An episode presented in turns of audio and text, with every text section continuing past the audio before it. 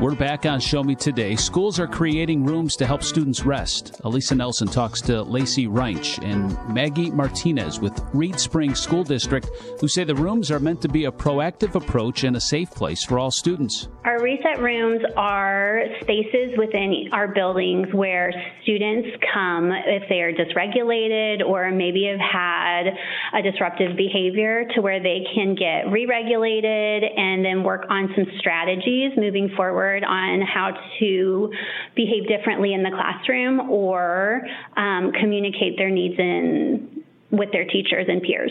Question, uh, Lacie, I want to go to you. Tell me which schools do you have this room in? So we have reset rooms at our primary building, which is kindergarten and first grade, at our elementary t- building, which is second grade through fourth grade, our intermediate, which is our fifth and sixth grade building, and then we also have one at our middle school, which is our seventh and eighth grade building. Are you talking about if one is needed at the high school level?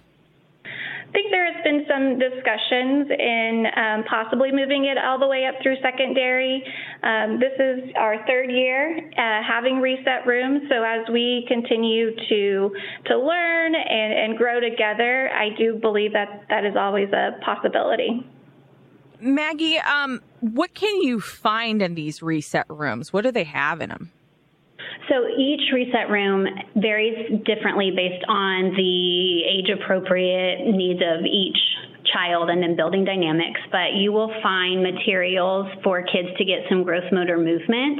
So they could be things like trampolines, jump ropes. Um, my building has a balance board and elliptical. I know Lacie's has an exercise bike.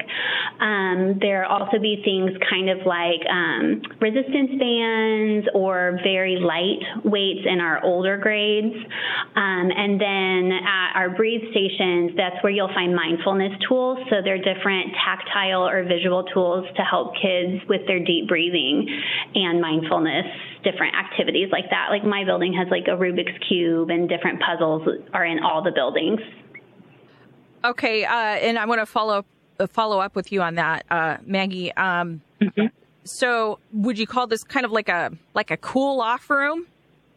Yeah, it's a regulation space. So it's why we called it a reset room is for kids to be able to do just that is they might come in in an elevated state or maybe even we'll have kids who are coming in who are tired or sad about something. And so the goal is to get them re-regulated. So either to bring their energy up to a level where they can focus or bring it back down to where they are accessing their thinking brain so that they can uh, be more productive. Well, let me tell you right now. I mean, uh, there might be some industries that need a, a reset room. Some, some, right? Some, yes. some, days I think I need one. I mean, and maybe and maybe like at maybe at schools there should be a reset room for teachers even. Um, uh, but uh, I mean, there are some times when you just kind of have to go uh, walk and blow off steam or whatever. Um, Lacie, uh, has this helped to prevent students from like being sent to the principal's office then?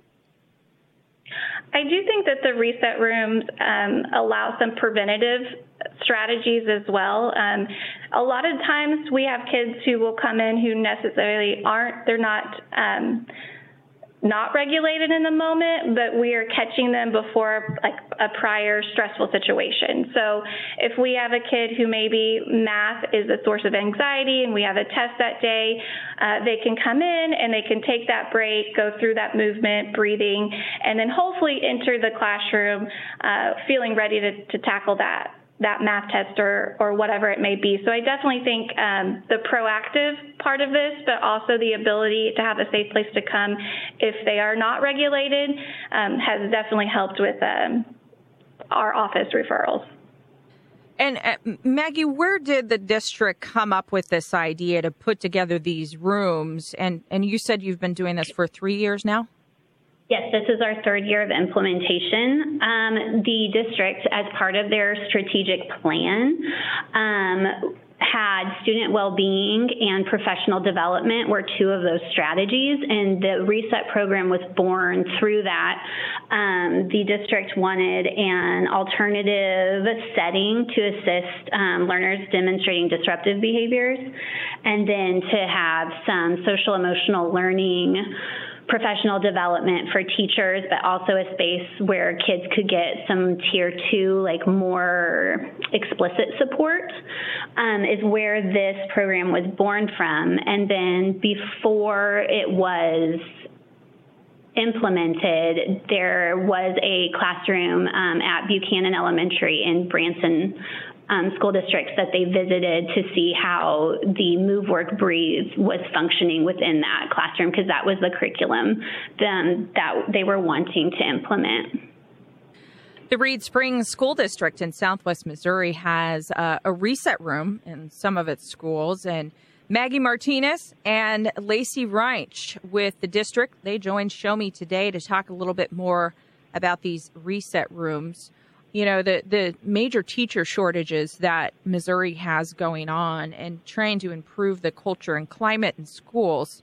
Um, this sounds like one of those ways to help address some of the challenges that teachers nowadays have. I don't know if either one of you want to tag on to any of that with your thoughts on that.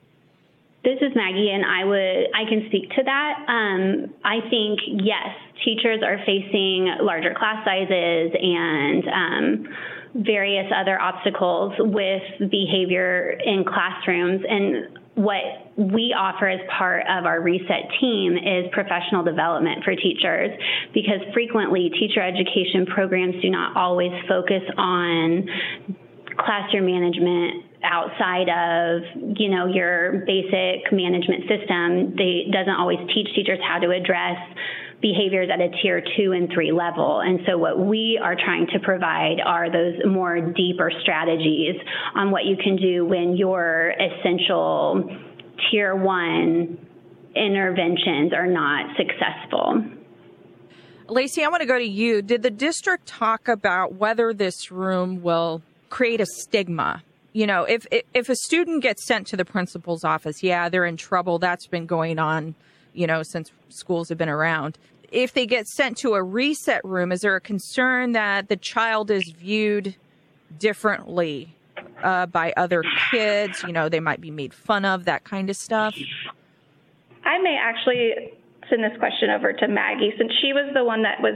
So this is my second year in this position, but Maggie was with the district when this all started. So I'm going to let her speak to that since she was a part of that beginning process. The reset room being stigmatized is something that I'm, the district considered, but I know as a team was something we had talked about. And so a way we address the potential of a stigma is this is not what a lot of districts used as a focus room. This is not a punishment space. It is not a space that kids come when they are in trouble to be reprimanded and things like that. We lead with empathy and focus on regulation.